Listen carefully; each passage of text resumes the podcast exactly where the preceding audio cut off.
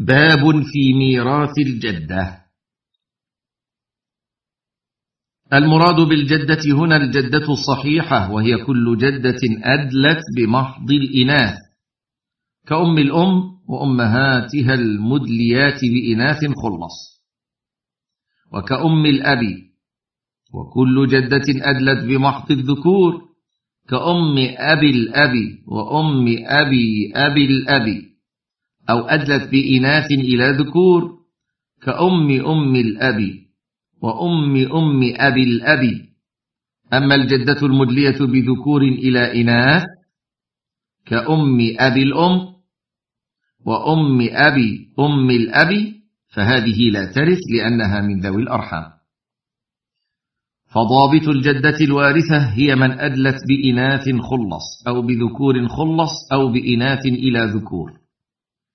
وضابط الجدة غير الوارثة هي من أدلت بذكور إلى إناث. وبعبارة أخرى من أدلت بذكر بين أنثيين هي إحداهما. ودليل توريث الجدة السنة والإجماع. فأما السنة فمنها حديث قبيصة بن ذؤي حاشية رواه الترمذي برقم مئة بعد الألفين. وقال وفي الباب عن بريدة وهو أصح وأحسن من هذا. ومالك برقم ستة وسبعين بعد الألف. وأبو داود برقم أربعة وتسعين وثمانمائة بعد الألفين. وابن ماجة برقم أربعة وعشرين وسبعمائة بعد الألفين. وصححه الحاكم في الجزء الرابع الصفحة السادسة والسبعين والثلاثمائة. وصححه الحاكم في الجزء الرابع الصفحة السادسة والسبعين بعد الثلاثمائة على شرط الشيخين وابن الجارود برقم تسعة وخمسين وتسعمائة وابن حبان برقم واحد وثلاثين وستة آلاف. قال الحافظ إسناده صحيح لثقة رجاله. إلا أن صورته صورة المرسل فإن قبيصة لا يصح له سماع من الصديق.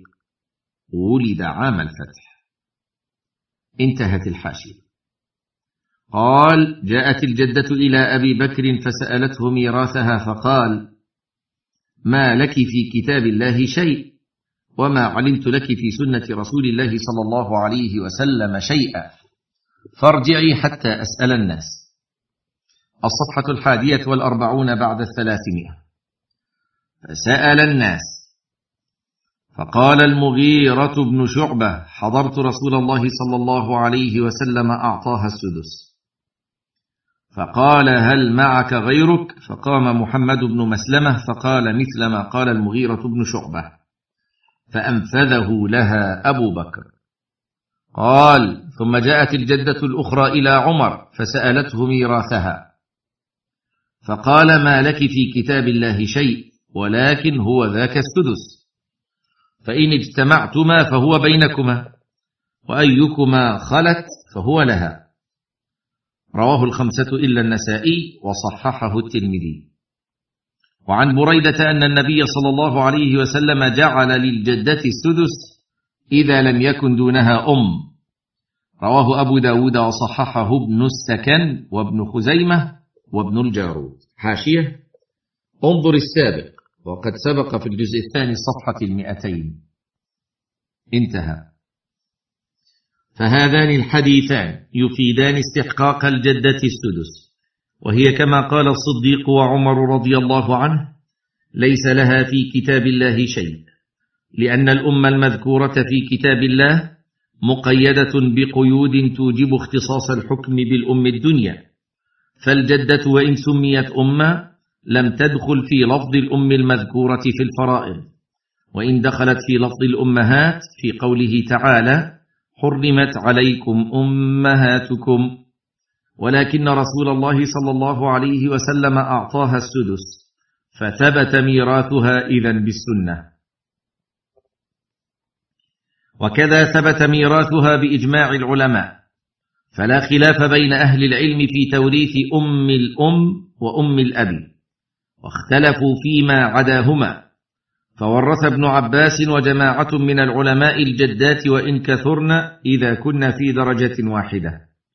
إلا من أدلت بأب غير وارث كأم أبي الأم.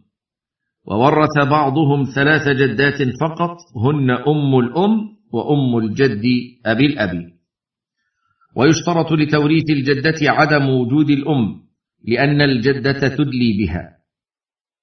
ومن أدلى بواسطة حجبته تلك الواسطة إلا ما استثني. وهذا بإجماع أهل العلم أن الأمة تحجب الجدة من جميع الجهات.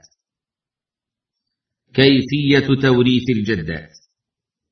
إذا انفردت واحدة من الجدات ولم يكن دونها أم أخذت السدس كما سبق ليس لها أكثر منه والقول بأن لها الثلث عند عدم الولد وعدم الجمع من الإخوة كالأم في ذلك قول شاذ لا يعول عليه.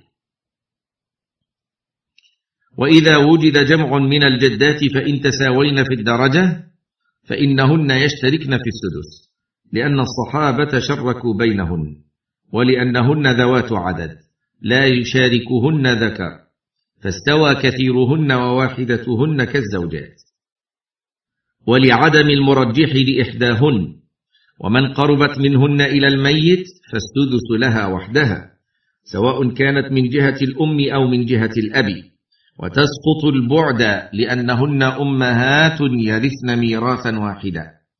فإذا اجتمعن مع اختلاف الدرجة فالميراث لأقربهن. الصفحة الثانية والأربعون والثلاثمائة. وترث الجدة أم الأب مع وجود الأب. وترث الجدة أم الجد مع وجود الجد. ولا تسقط بمن أدلت في هذه الحالة على خلاف القاعدة. أن من أدلى بواسطة حجبته تلك الواسطة.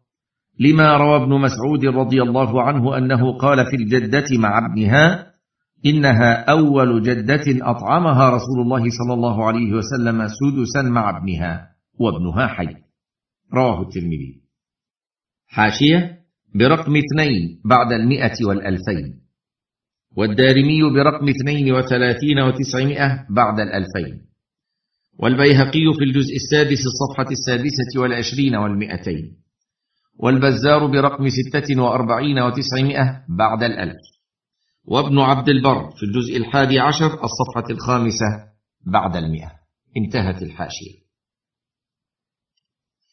والعلة في ذلك أنها لا ترث ميراث من أدلت به حتى تسقط به إذا وجد.